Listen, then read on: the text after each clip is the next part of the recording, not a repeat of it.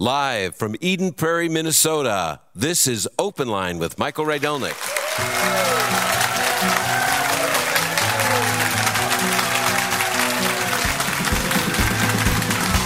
Hello, friends. Welcome to Open Line. My name is Michael Rydelnik. I am the academic dean and professor of Jewish Studies and Bible at Moody Bible Institute.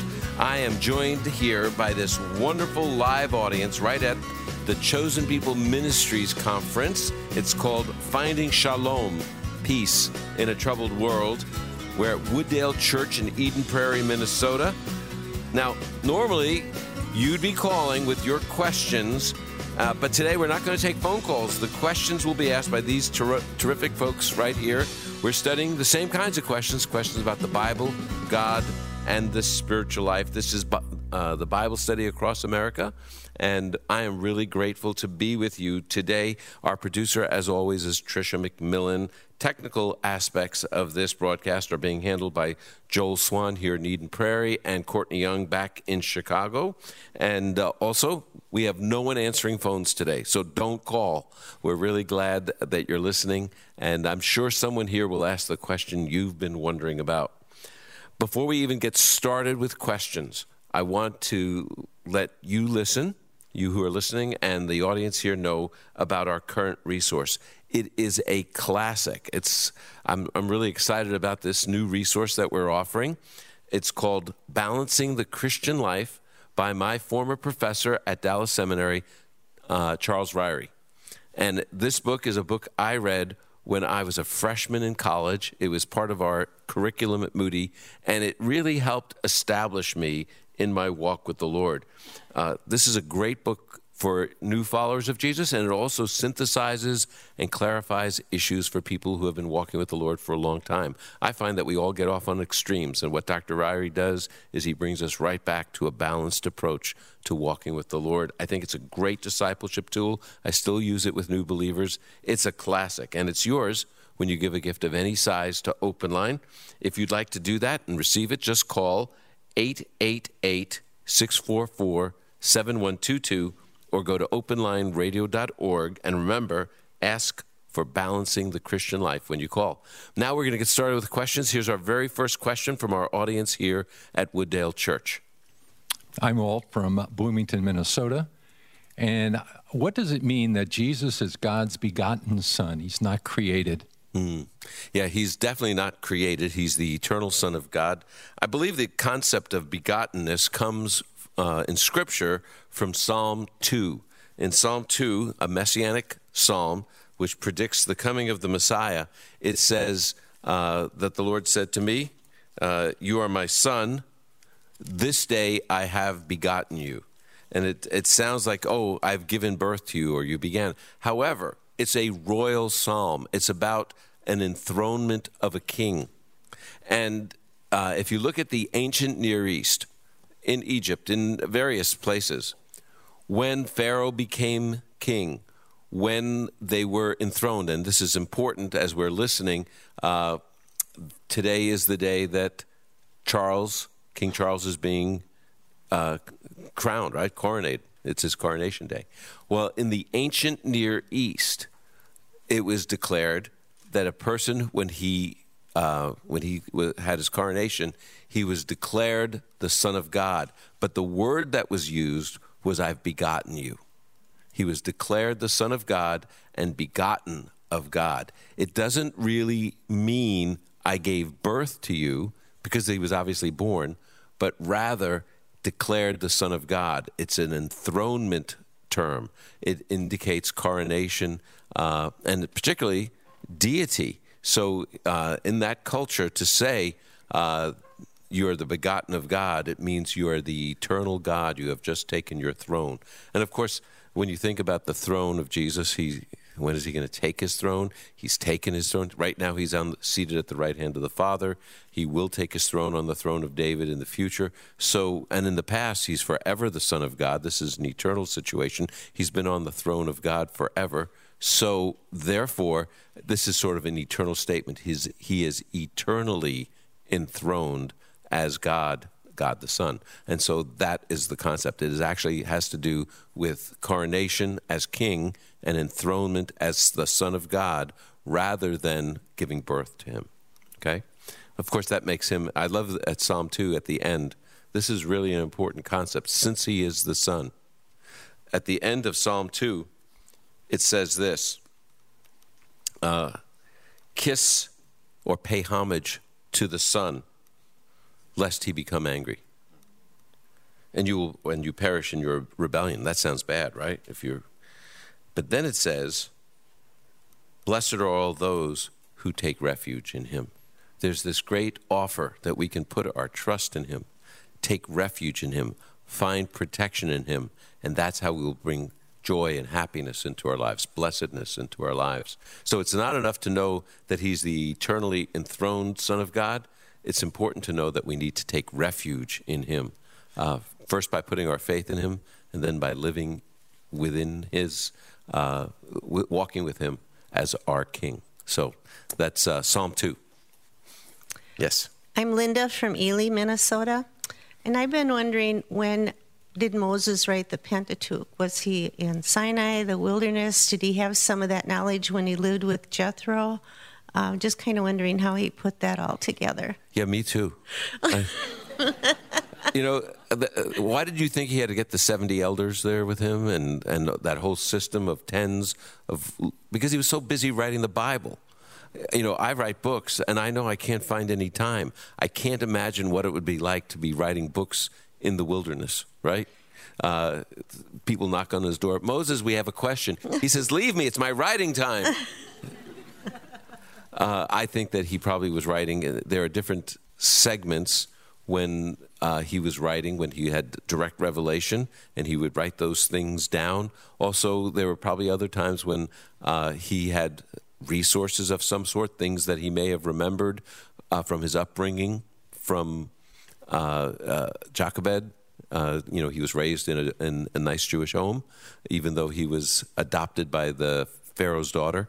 So he must have had some materials that he had from that. I think oral traditions that he had received from uh, his family about Abraham, Isaac, and Jacob. And then he wrote these down as they were traveling. I think there was a song uh, by Keith Green that, you know, so you want to go back to Egypt. Do you remember that song?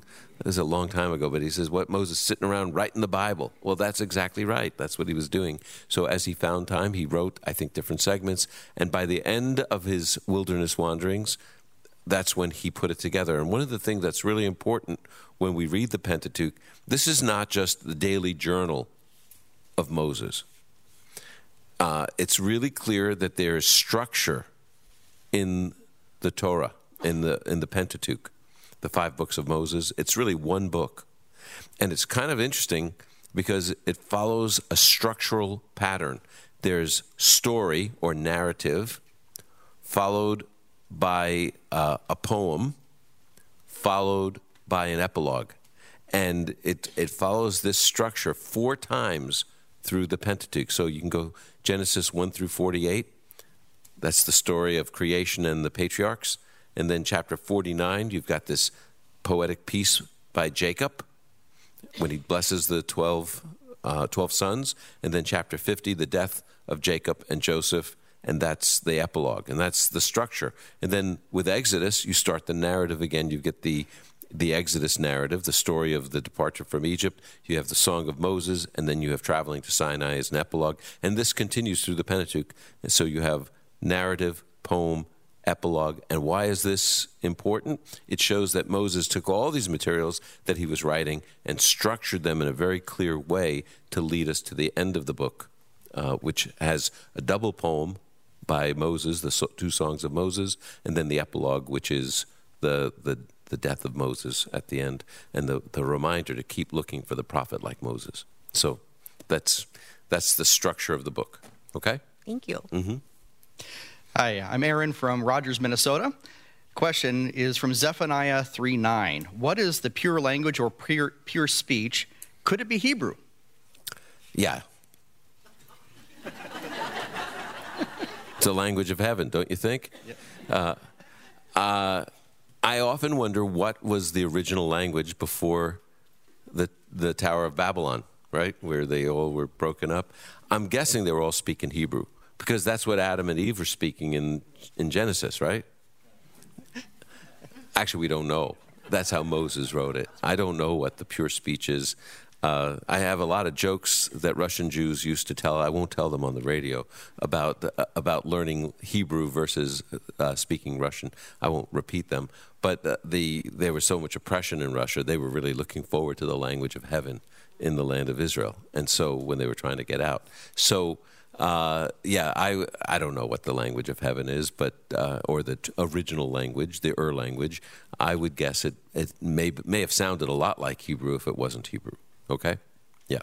Hey, we're going to take a break here. And when we come back, we're going to take more of these questions from this wonderful live audience here in Eden Prairie, Minnesota. My name is Michael Rydelnik. This program is called Open Line, and it's our Bible study across America. So keep listening because there's more questions coming up straight ahead. We'll be right back.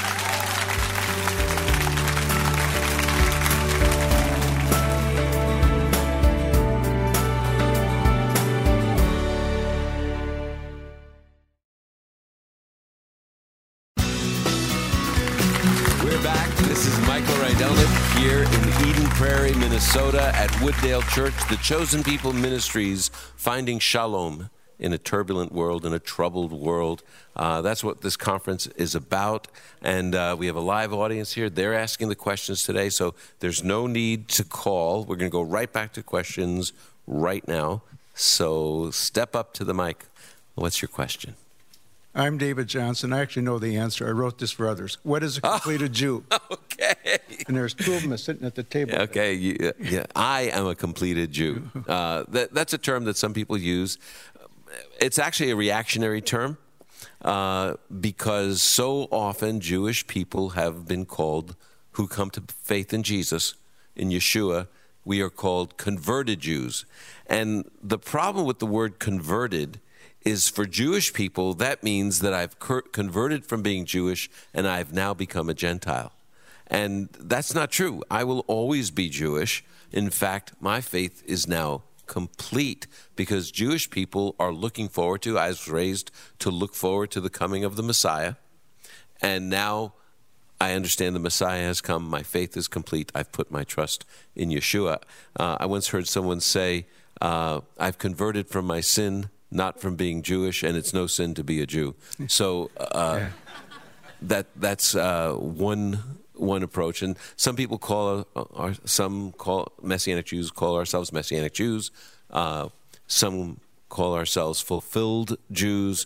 Some people say we are Jewish followers of Yeshua. There's all sorts of terms that we use, but the term that we stay away from, if we can, is converted Jews, because that is different. It, it, it, when Jewish people hear it, it's, it says something different than when other people hear it. We hear we cease to be Jews, and that will never be the case. Uh, God made us Jewish, and our destiny as Jews that makes us uh, uh, complete in our in our uh, faith is faith in the Jewish Messiah Jesus, and so that's that's why we use those other terms.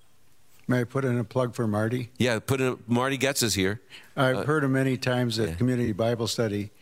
Tom Berkowitz always dragged him in here. Yeah. And uh, I've got several CDs, and I'll be shocked if he doesn't have CDs to sell out there. Okay, there we go. they, are going to sell CDs for Marty Goetz. Marty Goetz is my friend, everyone listening on the radio. Uh, Marty Goetz is my friend for, oh, 35, 36 years, and I was just noting that he'd never listened to Open Line before. and uh, uh, this is my really good friend, is all I'm saying. So anyway, thank you, Marty, for doing that, and thanks for the plug. We're going to go. By the way, on. I'm not getting a commission. Okay, good. Thank you. Hi, I'm Nancy from Waukesha, Wisconsin. So I guess this is another language question here, but in John 21, when Peter and Jesus are talking, Jesus asks Peter, "Do you love me?" And the Greek words are agape and phileo, denoting different levels of love in the original language, you know, maybe Hebrew or Aramaic, what would those words be, do you think, for uh, agape and phileo? Let, let me just say that the only thing we have to interpret are the Greek words. And so uh, I am a firm believer that we ought not to try to go back to the Aramaic words that might have been spoken. That happened in the events there. But what, what is inspired, what is revel, inspired revelation, is the written text. You know, it doesn't say that those events were inspired, it says all scripture is inspired or God breathed. So we're going to stick to those words. Now, what I will tell you is this. In John 21, uh, this is actually one of my favorite passages because it gives hope to all failures like me, because Peter really failed. How many times did he deny the Lord? Three times. Peter always had to do everything in threes. You know, how many times did he have to be told to eat later on when he had that vision of the unclean animals? Three times. He's just a three-time kind of guy. Had it took a lot to get into his head. Well, anyway, uh, he denied the Lord three times, and then three times he's asked, "Do you love me?" And each time he says, Yes, Lord, you know I love you. I love you. And a lot of people want to make a big deal that the Lord is using the word ag- agape or agapao uh, because that means unconditional love. And Peter answers with the word phileo, which means friendship love. However, that is what those words meant in classical Greek. By the time you get to Koine Greek, the language of the New Testament, they are absolute synonyms. There is no difference. And so, all those sermons you may have heard about agape versus phileo, they were misinterpreting those words. Wow. Uh, but there is significance because three times the Lord asks Peter, Do you love me? And three times he's given an opportunity to affirm his love for the Lord after his three denials. Remember what he does? He's he's seen the risen Lord. He says, "I'm going back to where I used to be," uh, and he he goes back to being a fisherman. I'm going fishing. Oh, leads the other disciples with him. Remember, he was the one that Lord said to him, "I will make you fishers of men," and now he's going back to being a fisher of fish. And the Lord looks at him and says, "Do you love me more than these?" A lot of people mistakenly understand him to be pointing at the other disciples. Do you love me more than them? Does that sound like the, like the Lord Jesus? I'm going to compare your love to the other disciples. No, he's pointing at the fishing boat, at the nets. Do you love me more than all these accoutrements of fishing? And three times Peter gets to say, I love you. And then each time he's commissioned feed my sheep, tend my sheep, shepherd my sheep. What is he doing? he's restoring him to ministry after his great failure. That's, it's a great passage, but it has nothing to do with the words agapao and phileo. Thank you so much. I'm Stephanie from Maple Plain, Minnesota. I have a family member who struggles to accept that God designed a system or a reality where we are destined to be born sinful and we must ask to be saved. He likens it to throwing a baby in the pool and expecting them to ask for help the idea of our free will being essential for a love relationship doesn't satisfy him because he says, God set it up that way, and he gave me my rational mind to question this and to struggle. I think that he hasn't been overwhelmed by God's goodness, so he can trust God's sovereignty and his plan, and so I pray for him. But do you have an answer for this confusion that he has? Uh, just clarify again. Mm-hmm. What's his objection? That that God set up this system, so I'm born sinful, and I have to accept forgiveness or request forgiveness. Okay, he, he, he, agrees it's a free gift, salvation mm-hmm. is offered to us. But why did God set it up this way? Did you ever think that God didn't set it up this way? I don't know. Well, think about yeah. it. Uh, he created Adam and Eve, told them, don't eat from this mm-hmm. tree over here, you can eat from every other one. Uh, and they opted not to listen. And that's how the system got started. Mm-hmm. Uh, so God's intention was for them to obey him. Uh, however, they didn't. And as a result, we all sin in Adam. He, he's our, our head, he's our leader, he's the one that voted for us to be sinful. Right. Now, I'm not saying that God didn't know that would happen because the scriptures say that Jesus is the lamb slain before the foundation of the world. So before the first brick was laid in this world, the Lord knew what they were going to do mm-hmm. and knew he was going to plan a redemption uh, for us. But, you know, it was not his desired will for Adam and Eve to sin and yet they did. And as a consequence, we sin. Mm-hmm. Uh, but, you know, I guess it's all a matter of perspective. If you're going to think, I don't want to believe this, I don't want to trust in this, we'll say, oh boy, this is a bad plan that God has set up. However, if we think I am desperate and I am drowning, and God has given me a life preserver here, and He has planned this life preserver from eternity past, and He wants me to grasp a hold of it, uh, and He's going to even as, and this is what's really amazing, is He opens our hearts to believe, just like He did with Lydia in Acts 16. Uh, how is it uh, th- that that's how? Uh, as uh, there was a movie I saw, Count of Monte Cristo. How is this a bad plan? It seems like a good plan. However, I know the response. Well, if God has to open my heart for me to believe this, uh, He needs to give me the enablement, divine enablement, to believe. Th- then, just like in Romans nine, well, why does He still find fault with those who don't believe? Who can resist His will? And I don't have the answer for that. When I read that in Romans 9 the very first time, I was like, wow, I'm really going to get the answer I've always wanted. And then the next verse says, Who are you, O man, to talk back to God?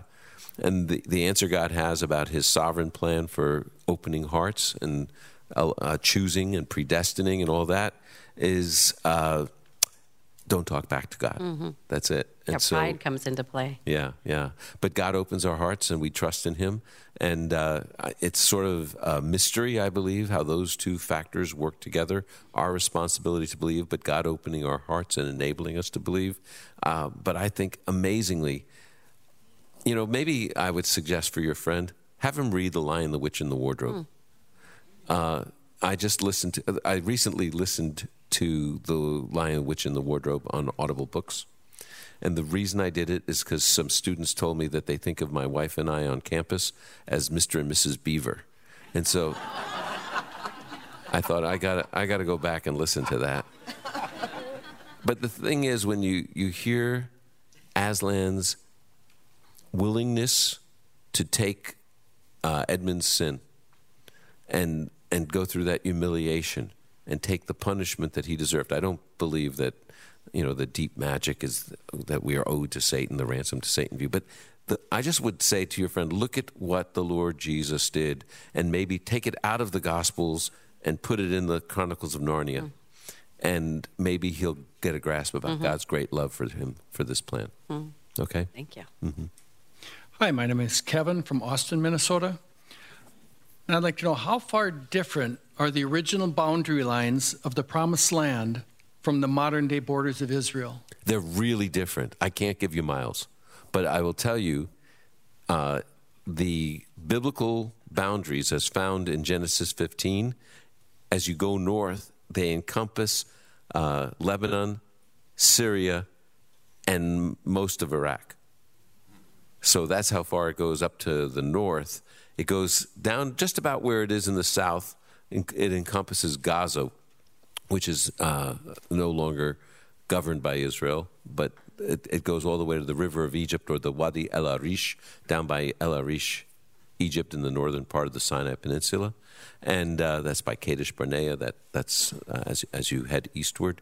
So I, I wish I could show you a map on the radio, but I can't. But uh, it goes from there, and it encompasses all the way up north. It's much bigger than than what Israel ever has been, even in the times of David and Solomon, which tells me that one of the reasons we have to have uh, confidence that God is going to fulfill the Abrahamic covenant is so that those boundaries can be fulfilled, uh, which have never been fulfilled. So when God God promised Abraham a land, seed, blessing, all those things must come true. When the Lord Jesus returns, He will establish a kingdom with those boundaries for Israel. Okay, okay. We're going to go one more question. Let's see if I can answer it. And then we have a Good break. morning. Mm-hmm. I am Carmen. I was born and raised in San Antonio, Texas. I'm a Texas midget. Oh, And my question is God has chosen the Jewish people as his special people, the chosen ones. And I was wondering, after hearing the different testimonies that I've heard the last couple of days, how can we pray for the Jewish people uh, from our heart? Not just, you know, Lord, bring them to Yeah. salvation, Well- to really pray. I would say Romans 10:1 is the only example of praying, evangelistic praying in the whole scripture, and it's for the Jewish people. It says, where Paul says, My heart's desire and prayer to God for them is that they might be saved. So uh, we can pray for God to open hearts among Jewish people. We can pray for God to raise up uh, genuine, godly followers of Yeshua, of Jesus, to be near them, uh, that they would have opportunities to talk, that they would take, uh, they would be bold yet sensitive when they talk. Those are all specific prayer requests that we can pray for the salvation of the Jewish people today in this time of anti-Semitism. We can pray for the, God's protection and preservation of the Jewish people.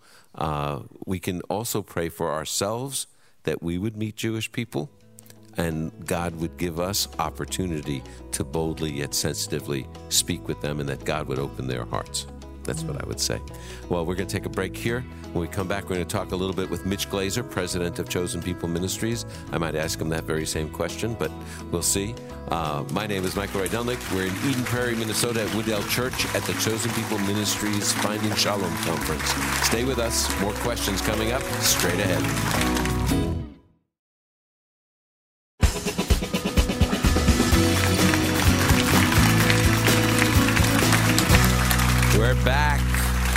Right here at Wooddale Church, Eden Prairie, Minnesota, the Chosen People Ministries Finding Shalom Conference. This program is called Open Line. My name is Michael Rydelnik.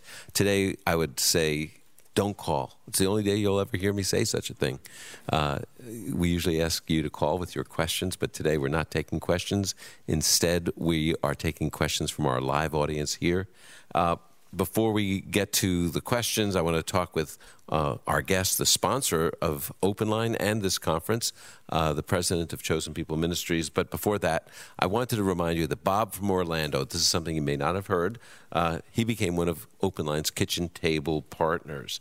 And I am so grateful for Bob because, uh, and all our kitchen table partners, uh, they are people who commit to give a gift once a month uh, to help keep Open Line on the air once a week. We talk about your questions about the Bible.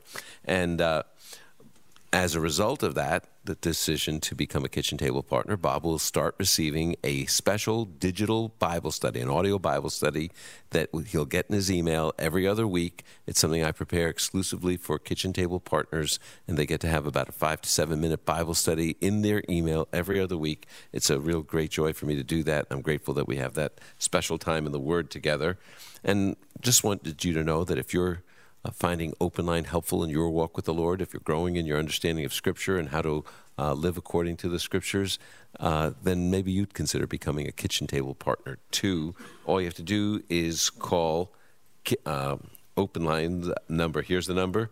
Uh, 888 644 7122, 888 644 7122, or go to openlineradio.org and you'll see the link there. I hope you'll consider that. And now I'm going to introduce my friend, Dr. Mitch Glaser, president of Chosen People Ministries. I'm not going to give you a big introduction. I'm just going to say thank you. 11 years now, you have had uh, Open Line underwritten by Chosen People Ministries from the very first week we were on the air. And I want to say thank you. You're welcome, Michael. It's been more than a privilege. Thank you. Now, why in the world would you do that? That's the question I've always wondered. Well, it helps us raise money. Yeah, I know. You know That's but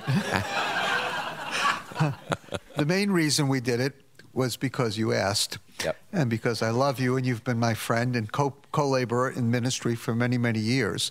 But to have a Jewish believer as the voice for uh, answering Bible questions that Christians have, and knowing that biblically and theologically you would make sure that people understood the important role that Israel and the Jewish people play in God's ongoing plan. And you would emphasize Jewish evangelism and all the themes that we love and have shared together for so many years was just like a little bit of a dream, Michael. Mm. I mean, to have you as our voice was just fabulous. And so we praise God for Moody and we praise God for you.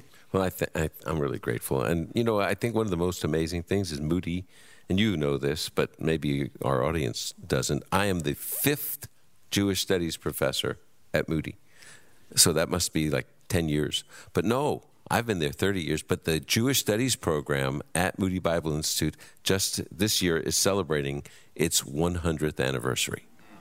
100 years of Jewish studies. So it wasn't really hard to think about Moody uh, having those themes. Moody Bible Institute has had a great heart for Jewish people, always concerned theologically. In, in fact, when it's a, it's a fairly small major, people don't know that.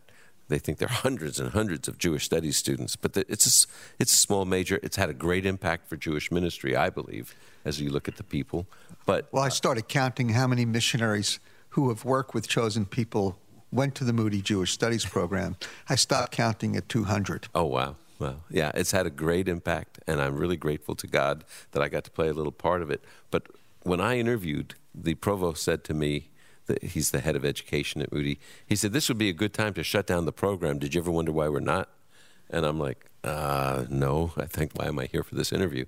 And uh, he said because we have a a biblical, theological, and practical commitment to reaching Jewish people.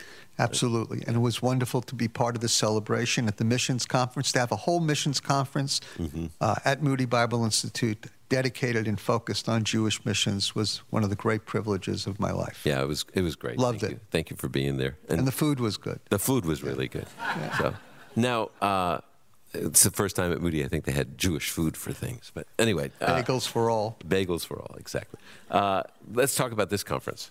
It's called Finding Shalom in a Troubled World. Yes. Why would you choose this theme? Because uh, we're living in a, a very fractured, uh, divided uh, wall, uh, world, world right now. Unfortunately, it's also impacted the church, and it's global. We just did a conference like this in the UK mm-hmm. because they're having the similar problems, and uh, also in Australia. Mm-hmm. Uh, and I think that the answer to our uh, lack of unity, the answer to our being divided within ourselves and within our families and churches, is the Prince of Peace.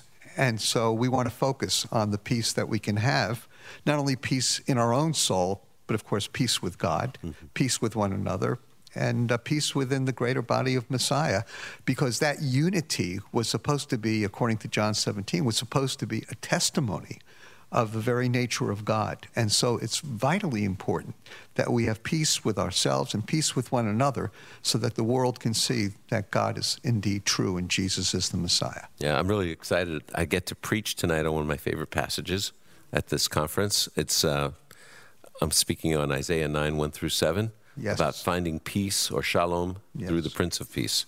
So I'm, I'm pretty excited about that. Yes. Uh, well, that was my choice, Michael. I know. So. Yeah, I, I, didn't have any choice. Uh, we have a question here for us. Hi, my name is Gay Rieger, and I'm from Savage, Minnesota.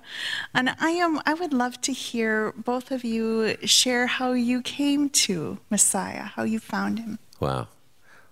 I'm going to just say that I did a whole program. Th- what date was it on? If people want to go back and listen to the podcast, I think it was like April 17th or 15th or something like that.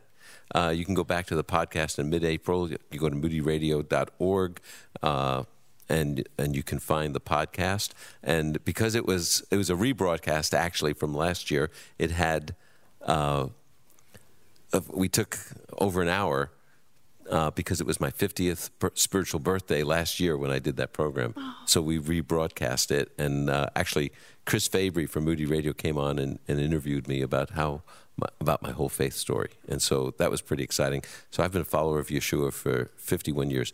Quickly, my parents were Holocaust survivors. I never dreamed I would believe in Yeshua. And uh, when I was confronted through the Chosen People Ministries Brooklyn director, a woman named Hilda Kozer, we argued the scriptures. I wouldn't say we studied them. We fought over the scriptures. But through her explanation of messianic prophecy, I became convinced that Yeshua was the Messiah and became a follower of Yeshua when I was in high school. It was uh, the broadcast, by the way, I just heard in my headset it was April 8th. There we go. So you can go back and listen to that. Well, I was raised a good Jewish boy, became a bad Jewish boy after my bar mitzvah went to college, dropped out of college all before I was 17, majored in unregistered pharmacy and minored in marketing. And then, and then I went, then I went like all good Jewish boys. I went out to San Francisco looking for, for truth. No flowers in my hair, but it was long. My two best friends betrayed me and became believers in Jesus. I tried to talk them out of it and lost.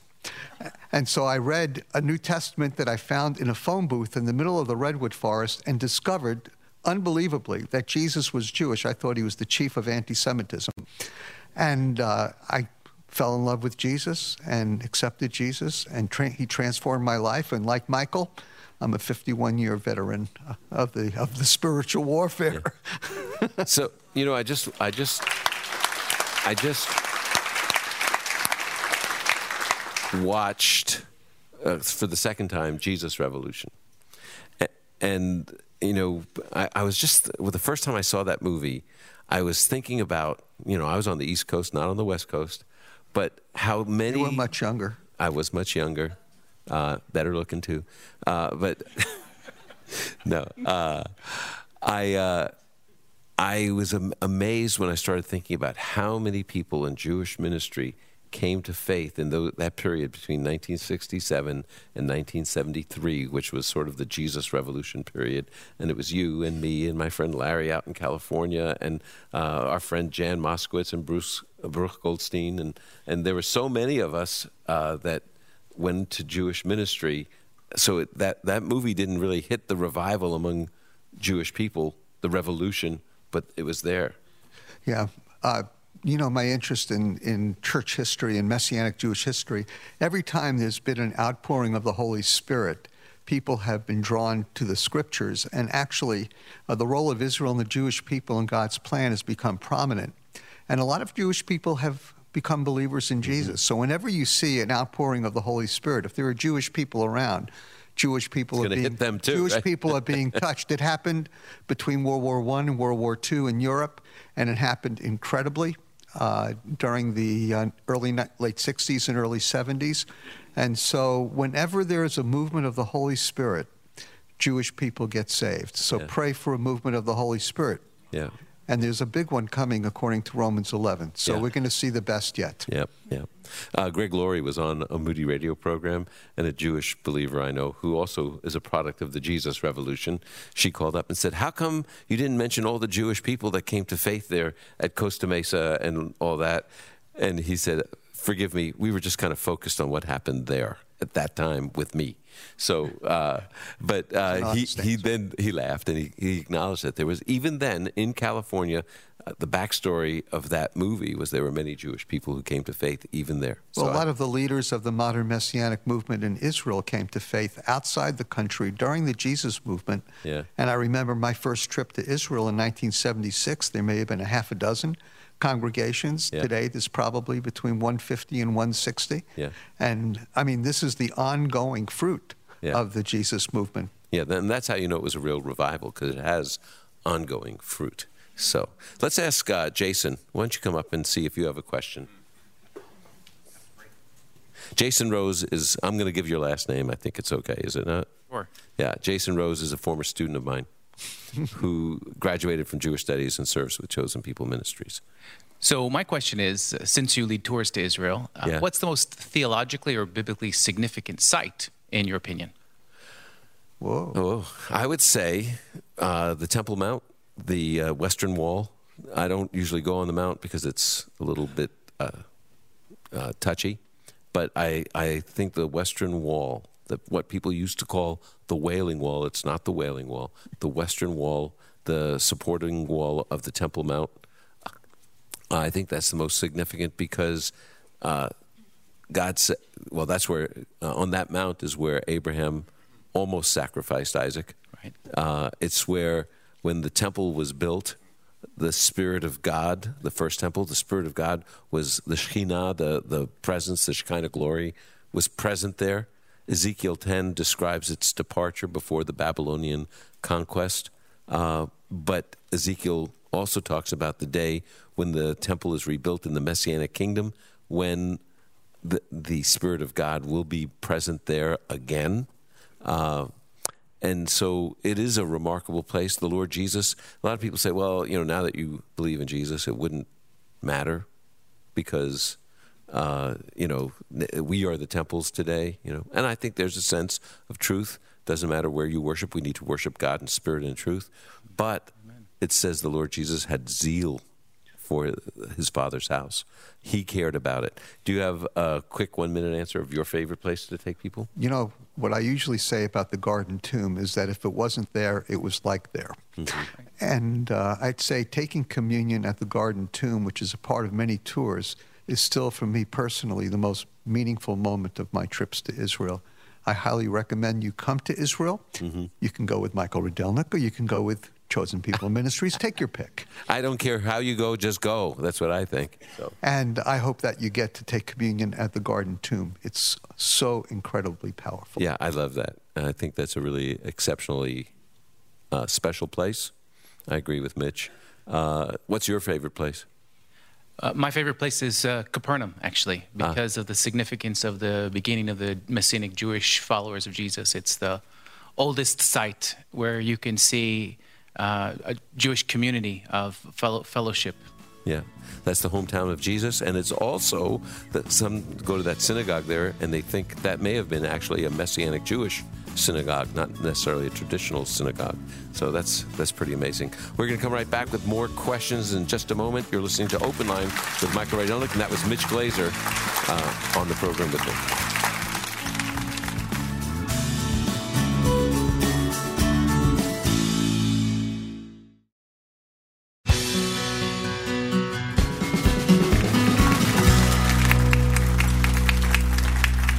Glad you stayed with us. This is Open Line with Michael Rydelnik.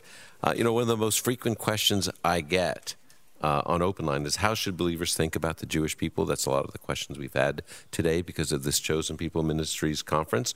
Well, uh, people want to know what does it mean that God chose the Jewish people? What's the significance of that? Well, Chosen People Ministries underwrites Open Line, one of the sponsors of this program, and we're really grateful for it. And they are offering a free book that will help you understand God's plan for the Jewish people. It's called Israel, the Jewish People, and Jesus. Uh, the book explains God's promises to the Jewish people and what they mean today. For your copy of Israel, the Jewish People, and Jesus, just go to our website, openlineradio.org. Scroll down, you'll see a link that says a free gift from Chosen People Ministries. Click on that, and you'll be taken to a page where you can sign up for your own free copy of Israel, the Jewish People, and Jesus. And we're going to have a question here. Uh, who are you, Miss? My name is Trisha. I produce Open Line. and you went out to the break. I have a question for you. You went out to the break saying Jesus' hometown was Capernaum. And I said, wait, wait, wait, what?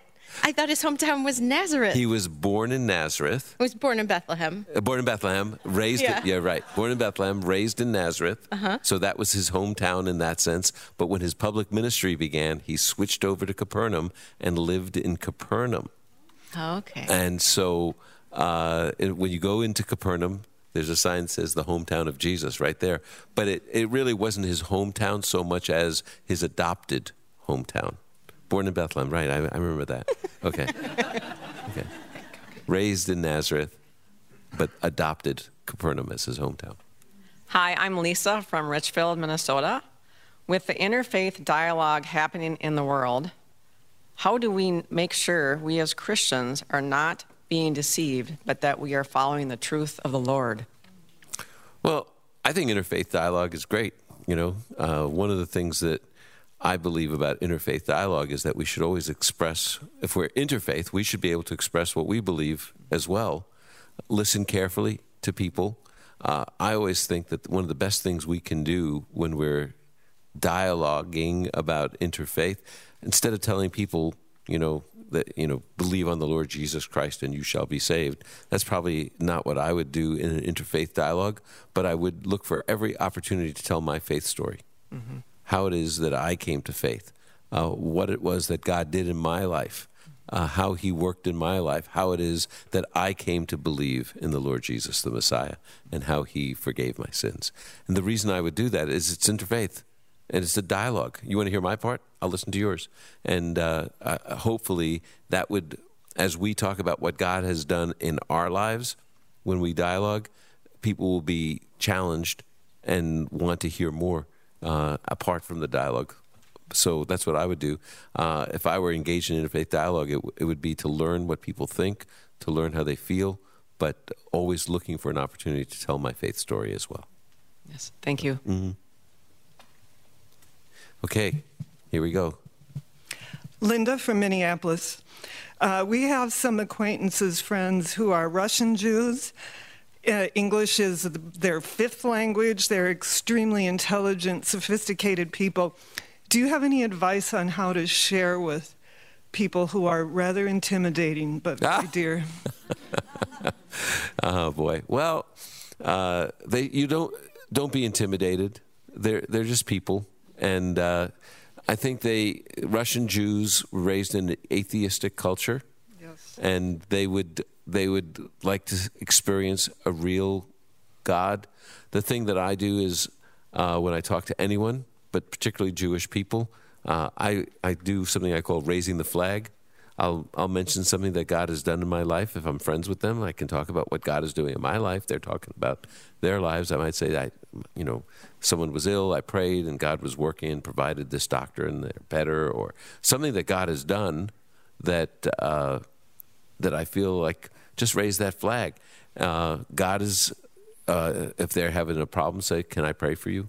Mm. Something like that. Mm. Raise that flag, and then as time goes by, they'll want to hear more because they are searching for a real experience with God, not religion, not you know going to this place or doing that thing. They can't hardly believe that there's someone who's experiencing God working in their lives. So keep raising those flags, and then as you have opportunity, tell your faith story, and before you know it, uh, they'll want to know more and more. Okay? Thank you. Yeah. Uh, well, can't believe it. That's the first hour, but there's a second hour coming up on most of these stations. Remember, if your station doesn't carry open line, you can always listen online or with the podcast. During the break, check out our webpage, openlineradio.org. It's got all sorts of links that you'll like, how to ask a question, or uh, uh, how to get our current resource or become a, a kitchen table partner. When we come back, there'll be more questions from this great audience here in Eden Prairie, Minnesota. Uh, we'll be talking about the Bible, God, and the spiritual life. Open Line with Michael Rydelnik is a production of Moody Radio, a ministry of Moody Bible Institute.